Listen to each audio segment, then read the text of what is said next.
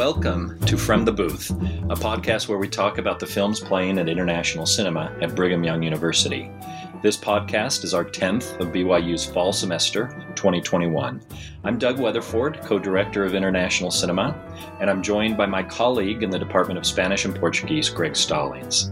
Greg is a recent IC co director. He specializes in 20th century Spanish poetry and critical literary theory, and his research and teaching of literature often connect to two other art forms music and film. Welcome, Greg. Thank you, Doug. It's a pleasure. It's always great to have Greg with us. He and I share in common a fascination with Luis Buñuel, one of the most iconic directors from the 20th century for our listeners, playing this week at IC is the animated 2018 film that was directed by Salvador Simó, titled Buñuel and the Labyrinth of the Turtles. And this piece, one of four films showing this week, is gathered around the theme of films about filmmaking. And this film in particular gives us the opportunity to talk about one of our favorite film subjects, which is Luis Buñuel.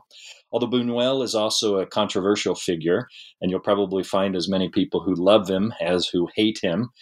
But let's uh, begin, Greg, by just asking you who is Luis Buñuel and why is he important?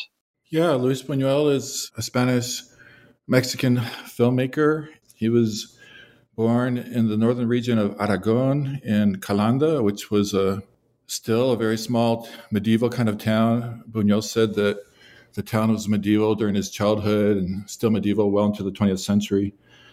And he was um, groomed to be very religious, and he studied with the Jesuits. And um, a lot of things we see in the film are historical. Uh, we see him having a little magic lantern kind of image show, using a bed sheet to impress his friends, and they're all cheering for him. And so he had a talent for image making, movie making as a small child, even though he didn't know about movies probably for quite a while. He uh, eventually went to Madrid to study agronomy. And we know that he was fascinated and even studied insects. And so all these things appear in his films, right? Soon after. And he studied at the University of Madrid and he eventually changed his major to philosophy. And he was living in the Residencia de Estudiantes, the student residency there, which is still there. And burgeoning Hispanists, you can go there and do research and spend a few nights, and it's really cool and fascinating. I did the same actually several years ago, and they still have pictures of Buñuel from that era on the walls in the library. Often dressed as an athlete, he had he was a jock basically. when you look at Buñuel and his cameos, especially in, in Un Chien Andalou, he's buff, he's muscular, and because he was the jock of the group, he wasn't so artistic. He just fell under their artistic spell right away. And the residencia itself was just like this magical place to live and to study. And they would have visiting lecturers come in all the time. Not just lectures, they would stay there a few nights. How cool is that, right? So you like hang out mm. with great artists like Igor Stravinsky, the Russian composer, Albert Einstein, the noted scientist, the French philosopher Henri Bergson, who's not a household name anymore, but he was hugely influential on Salinas and several of these writers, young writers with this notion of like complex non chronological time. The great philosopher, Basque, Spanish philosopher Miguel de Unamuno was there often. And so he fell under the spell of not just art, but especially the new art, the avant garde, which in French means kind of moving ahead. You know, boldly go where no person has gone before is their attitude. So experiment, try new things, and don't try to create great lasting works of art at all. They just wanted to kind of shock people out of their complacency and they wanted to change the world and they wanted to demolish traditional institutions, the church, even the family, traditional modes of knowledge. And so, um, yeah, he just kind of fell into all that, but he wasn't really artistic. That was his problem, right? He uh, was more of a jock, he had other interests. It was just a, an incredible place to live and to study. His roommates included future uh, Nobel Prize winning or Cervantes Prize winning poets such as Rafael Alberti, Pedro Salinas, Luis Cernuda, Jorge Guillén, Vicente Aleixandre, Manuel Altolaguirre. Uh, these are the poets to become quickly known as the generation of 27, the most influential poets, and not just poets, but also painters like Jose Moreno Villa, and especially a young painter named Salvador Dali. Quickly, that duo of friends were joined by a third artistic individual, a young man who was talented in painting and drawing and music and composing music and eventually, quickly, theater and poetry. And his name was Federico Garcia Lorca. And Buñuel said the following later in life about Lorca, whom we know was tragically murdered at the beginning of the Spanish Civil War in 1936 at the age of 38, one of the great tragedies of Spanish cultural history, of Spanish history. I mean, it's kind of like what if England would have murdered William Shakespeare when he was 38 years old? What a great loss to humanity. That is the statue, really, without exaggeration, of Federico Garcia Lorca nowadays at least, in, in the world, not just in Spain.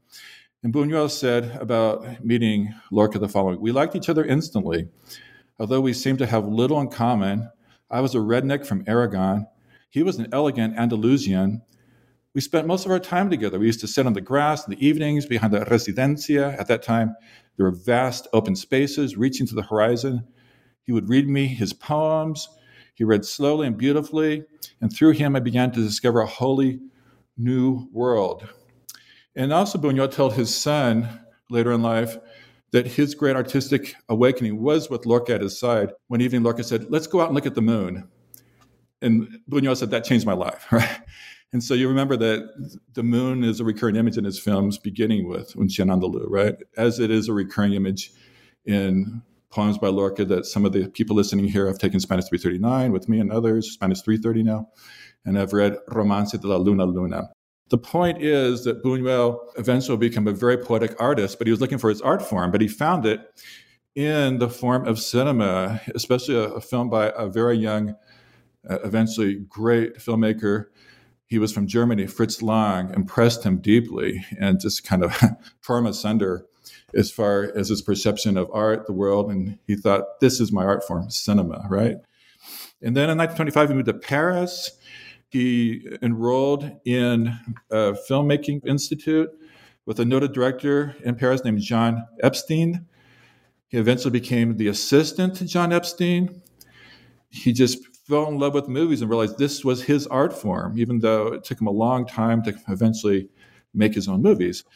Quickly, he was going to two, then three films a day by his own account. Started working a little bit as a film critic, trying to find his space in the Parisian filmmaking scene. And finally, in 1929, he made his first film, which he co directed with Salvador Dali, Un Chien Andalou, an Andalusian dog. The title is interesting. I don't know, Doug, if you thought about this title. Who is from Andalusia, right? Who is from Andalusia, we'd say in Spanish. Federico, right? Federico took that as a dig, and there are at least one, maybe two brief, dreamlike images of Federico. We think there's a person who's very shadowy, a personage, and people think that's Federico, and it's a dig. Who knows? At any rate, Federico took it wrong. At that time, they start separating. Even during Chien Andalou, there's tension between Dali and Buñuel, even though they co-directed, co-wrote it. But we'll talk about the writing in a second. It's not traditional writing, obviously. Lorca took off, split to New York City, took a boat to Columbia University, and he was inspired to write his most avant garde works there, including the future collection of poetry called Poet in New York, Poet in Nueva York. He was the witness to the Wall Street crash. And so all these volcanic events are happening in the world and in the life of Luis Buñuel, creating this tension also with Dali. Dali became famous before Buñuel's getting his feet on the ground artistically, finding out what he could possibly do. And Dali is already a world class painter by 1929, early 30s. So oh, all that brought a lot of tension. And so in the film that's showing this week at International Cinema, oftentimes he disparages Salvador Dali. He has negative comments because by the early 30s, they had separated artistically, personally. But they did have a marvelous moment together the co creation of Un Chien Andalou, and Buñuel said the following about the creation of that work. Quote, I dreamt last night of ants swarming around in my hands, said Dali. And I said, Good Lord. And I dreamt that I had sliced somebody or other's eye. There's the film. Let's go and make it. End of quote. And he also said, Our only rule making the film was very simple no idea or image might lend itself to a rational explanation of any kind. we had to open all doors to the irrational and keep only those images that surprised us without trying to explain why. So they were following the imperative of the great philosopher, the so called Pope of Surrealism, another really young guy in his 20s initially, who published the Surrealist Manifesto in 1924. Uh, his name was Andre Breton, and he said that surrealist art had to be automatic, automatic writing. Like you cannot pre-plan. But of course, making a film, you have to plan a bit, right? You have to organize this, the scene of filming, even even if it's a very open kind of film. And so they made that film. And basically, they wanted to shock not just the bourgeoisie; they wanted to shock even the young avant-garde artists, who by that time, for Buñuel at least, were just too kind of set in their ways, and they're talking about changing the world with art, sitting in cafes or sitting in open bars. And that's the very first film of Buñuel and the Labyrinth of Turtles, the film for this week. Young intellectuals sitting around in a cafeteria or open air bar discussing what is art, art should change the world. And Buñuel got impatient with that. He wanted to change the world. He wanted to shock even those people. So Un Chien Andalou was made to shock that audience, but they loved it. And Andre Breton, the Pope of Surrealism, soon declared that both Dali and Buñuel were official members of his elite group of young avant garde surrealist artists. And so they were on their way. But the next film they really wanted to shock the world, and that was called The Age of Gold. And that came out in 1930. And with that film, they succeeded in shocking just about everybody. And so that's the beginning of the animation film that we have for this week, Buñuel in the Labyrinth of Turtles, in that we see the uh, premiere of that film, people start yelling and there's commotion and he walks away from the theater and there's smoke emerging and all those things happen. And supposedly at certain screenings, young fascists threw ink at the screen. There were fights and screams and death threats and excommunications for the people involved in the making of the film. Buñuel himself really struggled to find backing for his next project, which he eventually found, right? And that's Las Hurdes, eventually titled Land Without Bread. Let me jump in real quickly to set up this uh, third film of Buñuel because we have uh, jumped uh, through his first two projects. And uh, for those of you who haven't seen Un Chien Andalou, this is a must see for anybody who is interested in film theory and in film history. And of course, it has some of the most uh, famous sequences, including what uh, Greg has already talked about that that eye cutting scene. So be sure to watch that. One of the fun things about uh, Buñuel and the Labyrinth of the Turtles is precisely that it deals with a moment of transition in Buñuel's career in which he's made two very provocative films and now he uh, enters into the world of documentary filmmaking. And so Buñuel and the Labyrinth of the Turtles is a film about the process of making that film. So the more you know about Buñuel, the more you may like this film. But just uh, knowing the basics that we've just learned about uh, this filmmaker will really help set it up. And so, Greg, keep going. You're you're giving us great information about Buñuel, and tell us why his third project was a documentary film, and perhaps some of the ways in which Salvador Simó tries to tell a story about Buñuel's maturation as a filmmaker through the story that follows a documentary filmed in 1933.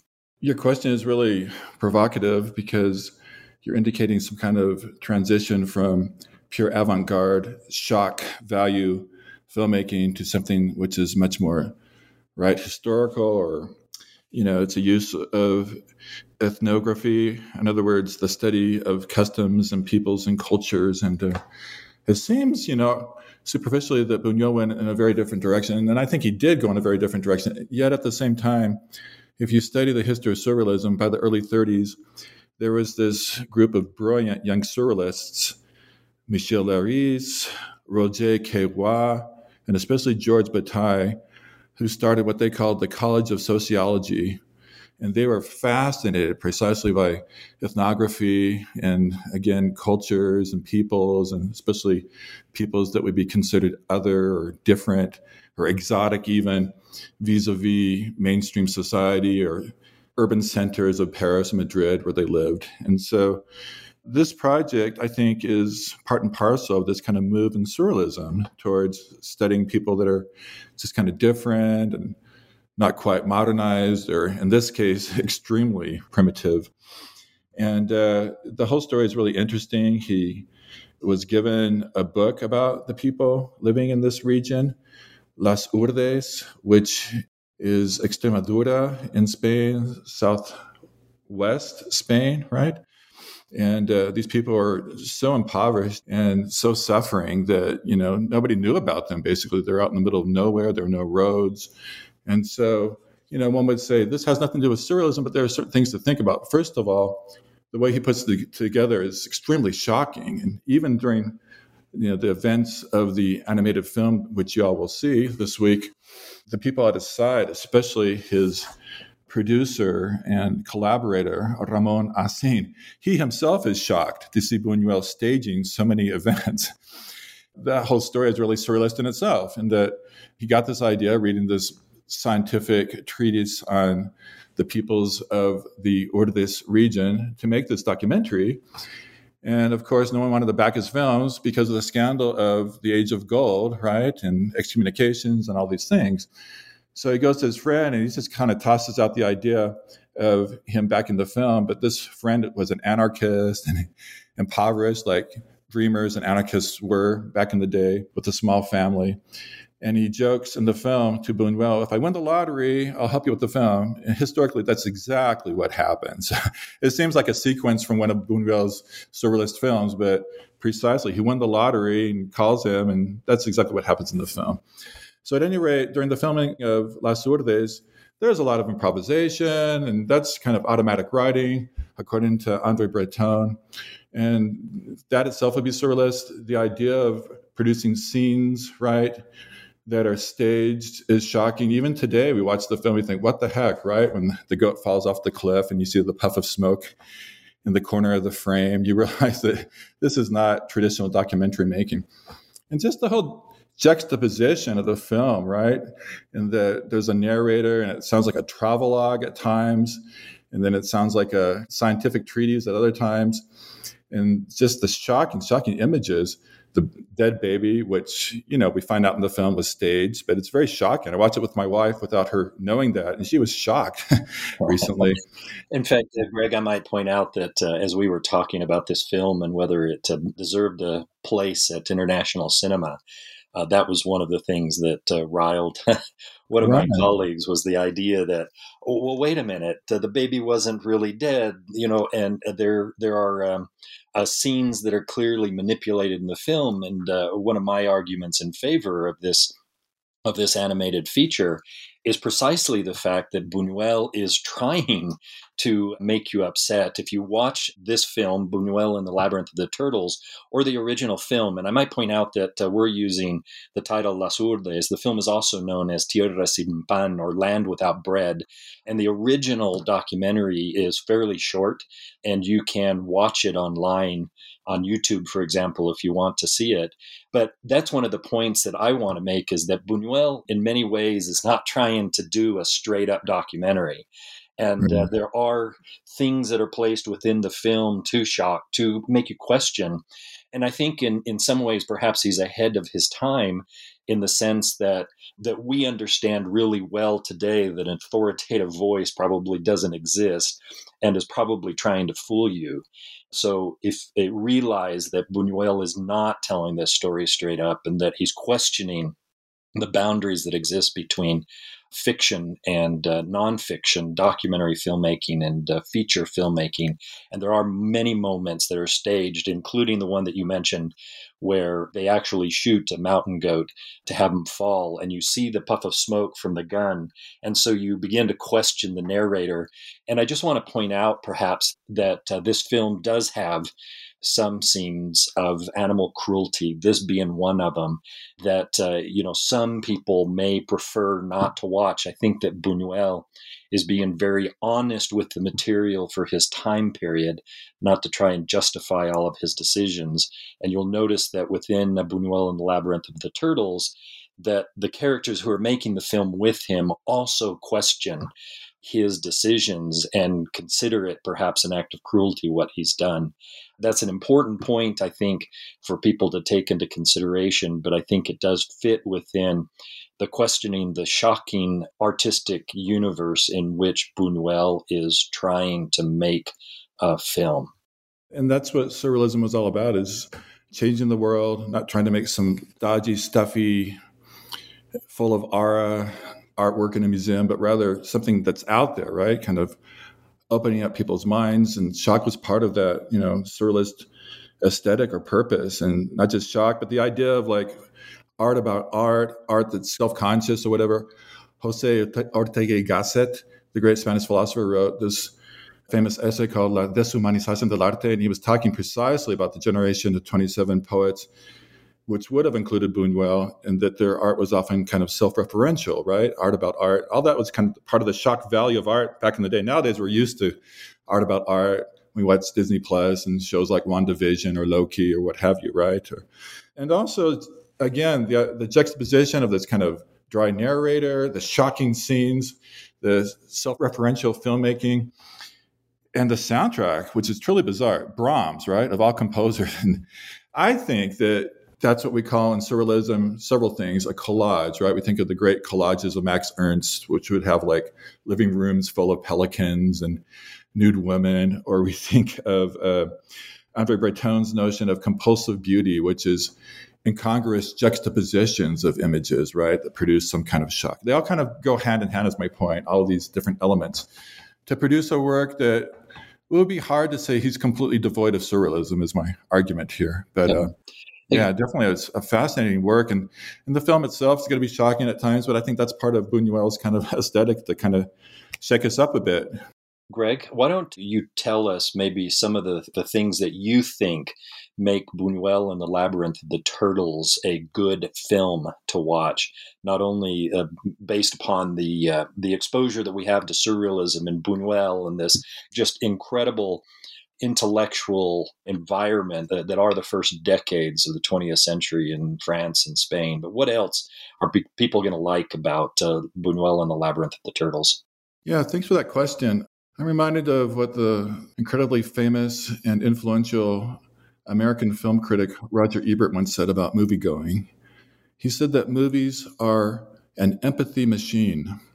And it would be hard to say that Buñuel has a lot of empathy in some of his films, including Los Olvidados, right?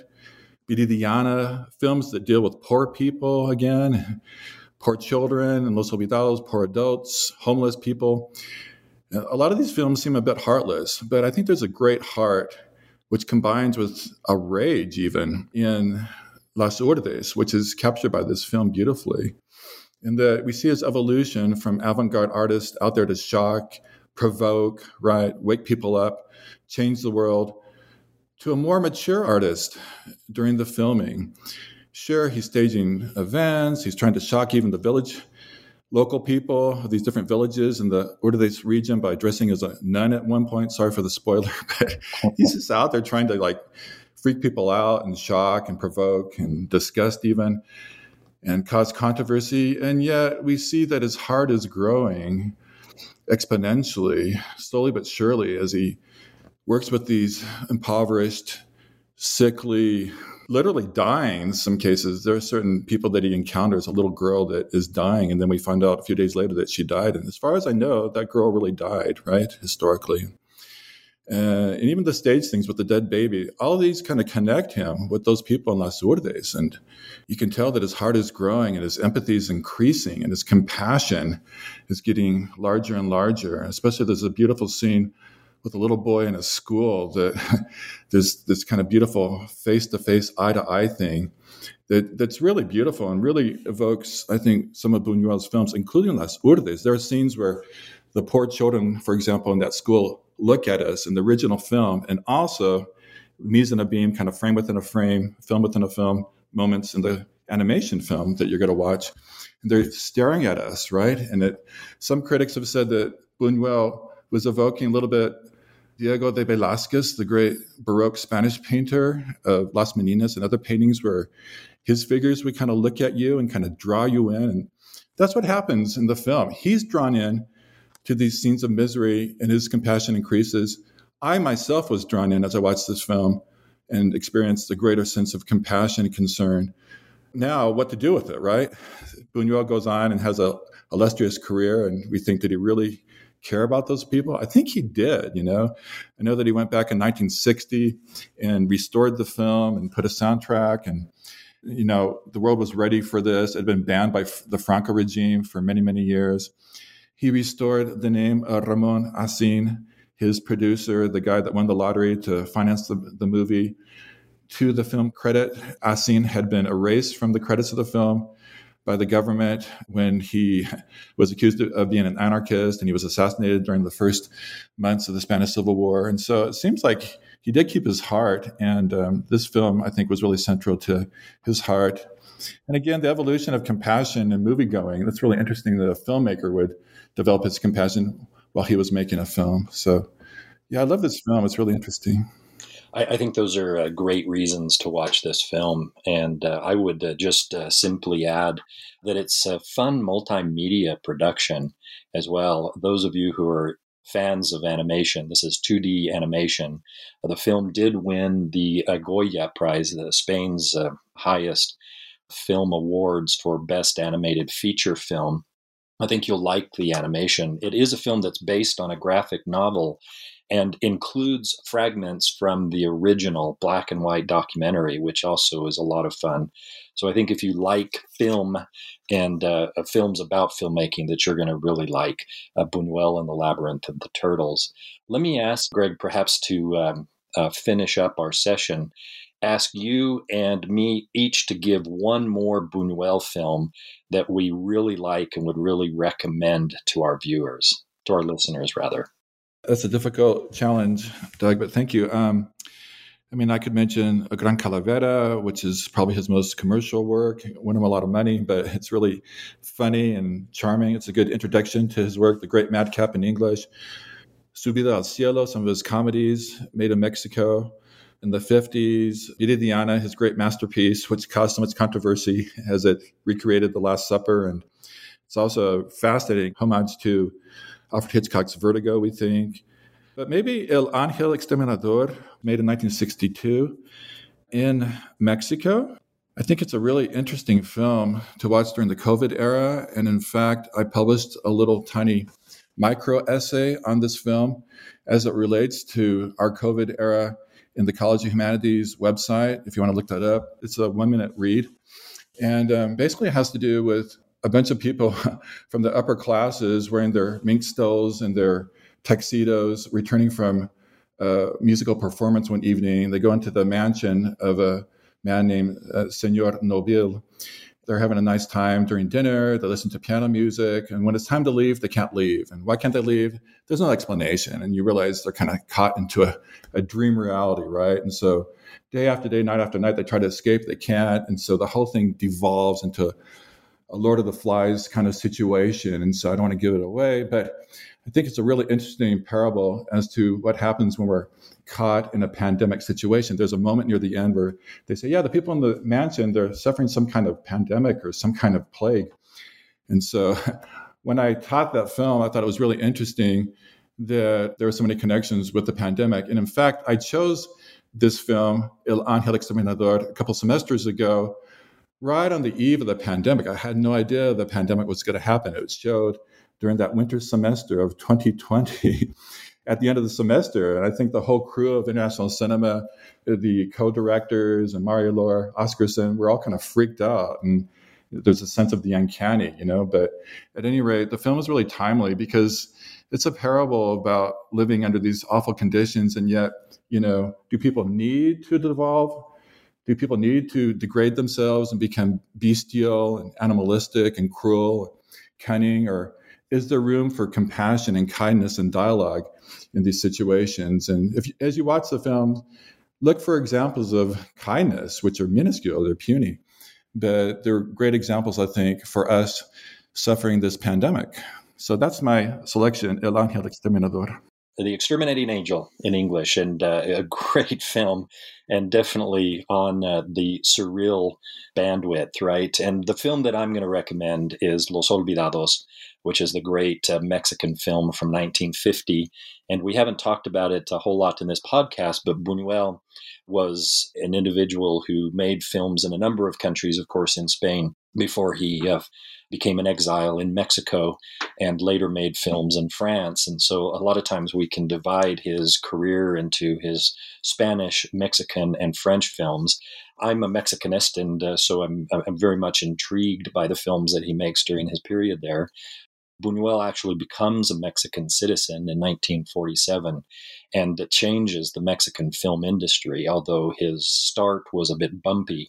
When he made Los Olvidados in 1950 and it showed in 1951, I, I think that um, Buñuel's career was resurrected in many oh, respects. Yeah. He had been uh, almost almost disappeared from the film scene for a while, but he also made that film at a time period when Mexico was in a golden age period that was the height of Mexican filmmaking, but it was a moment in which Mexican films tended to be romanticized, idealized. It's connected in many ways to the muralist movement, which also, and we all love the Mexican muralists, but they have a tendency to be less critical of the state, of society.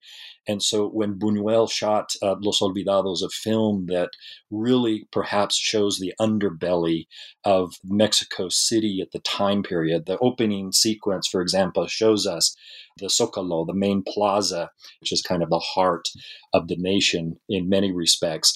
Uh, but that's not the focus of Buñuel's camera. Instead, he goes to the streets that are just a few blocks away and shows us a bunch of street kids who are lost, who are criminal, who are abusive. And Mexican audiences at the time period were shocked, absolutely shocked. Some of them, it, the film didn't last long in theaters. In particular, it uh, shows us a mother who is the exact opposite of the idealized figure of the compassionate, loving Mexican mother that had been a part of Mexican tradition and Mexican art for so many years. The good thing about Buñuel is that he is a person who slaps us awake, I guess you could say, mm-hmm. and has us see things in a different way. And Los Olvidados, even though it was received uh, with uh, some harsh criticism in Mexico when it came out, shortly thereafter became one of Mexico's most important films. And typically, if you make a list of the most important films from Mexico, Buñuel's films are going to be on that list. In a 1994 list, for example, Los Olvidados was number two. So, a Spanish exile living in Mexico who becomes a Mexican citizen, who criticizes Mexican society and identity, becomes the catalyst that will allow Mexicans perhaps to see some of the strengths, but also weaknesses of their own ways of viewing themselves. And in that sense, I think Los Olvidados is important, Un Chien Andalou is important, Las Hurdes, the documentary, and also Buñuel and the Labyrinth of the Turtles can be important films for us to watch and to question how we see the world. Yeah, it's really beautiful. Um, thank you for that reflection. And um, when I see Buñuel's films, I, mean, I know that he was criticizing Christian hypocrisy in films like Nazarín or Viridiana. There's this kind of really bleak view of humanity. And yet, when I reflect on Christ's imperative to help others and to be charitable and to serve without asking for anything in return, I think of Buñuel's films all the time. They've really shaped the way I kind of experience religion and see the world and try to follow Christ. So, paradoxically, Buñuel said famously, thank God I'm still an atheist. But the fact he's saying, thank God, right, tells you something that perhaps there's a little opportunity, right, for spiritual encounter in his existence. So, love Buñuel. I know he's not for everybody. He's dissonant, he's shocking, and yet he gets you to think. And I think that's why Hitchcock said he is perhaps the greatest living filmmaker back in the day because it's a thinking person's cinema and I think that's refreshing nowadays where movies kind of teach us to not think and to buy products. So thank you for this opportunity and um, hope to see you again at IC soon. Thank you, Doug. Thank you, Greg, and uh, hope you will see uh, more Buñuel films. And thank you for joining us today on From the Booth. This podcast is produced by the International Cinema Program at BYU and supported by the BYU College of Humanities. We are solely responsible for the opinions and ideas expressed here, as they do not represent any official position adopted by the university or its supporting institutions. We thank our producer, Devin Glenn, our sound engineer, Marina Hegstrom Pratt, and Johnny Stallings, who composed our podcast soundtrack. Visit ic.byu.edu for upcoming films and showtimes. Until next week, keep seeing great international movies.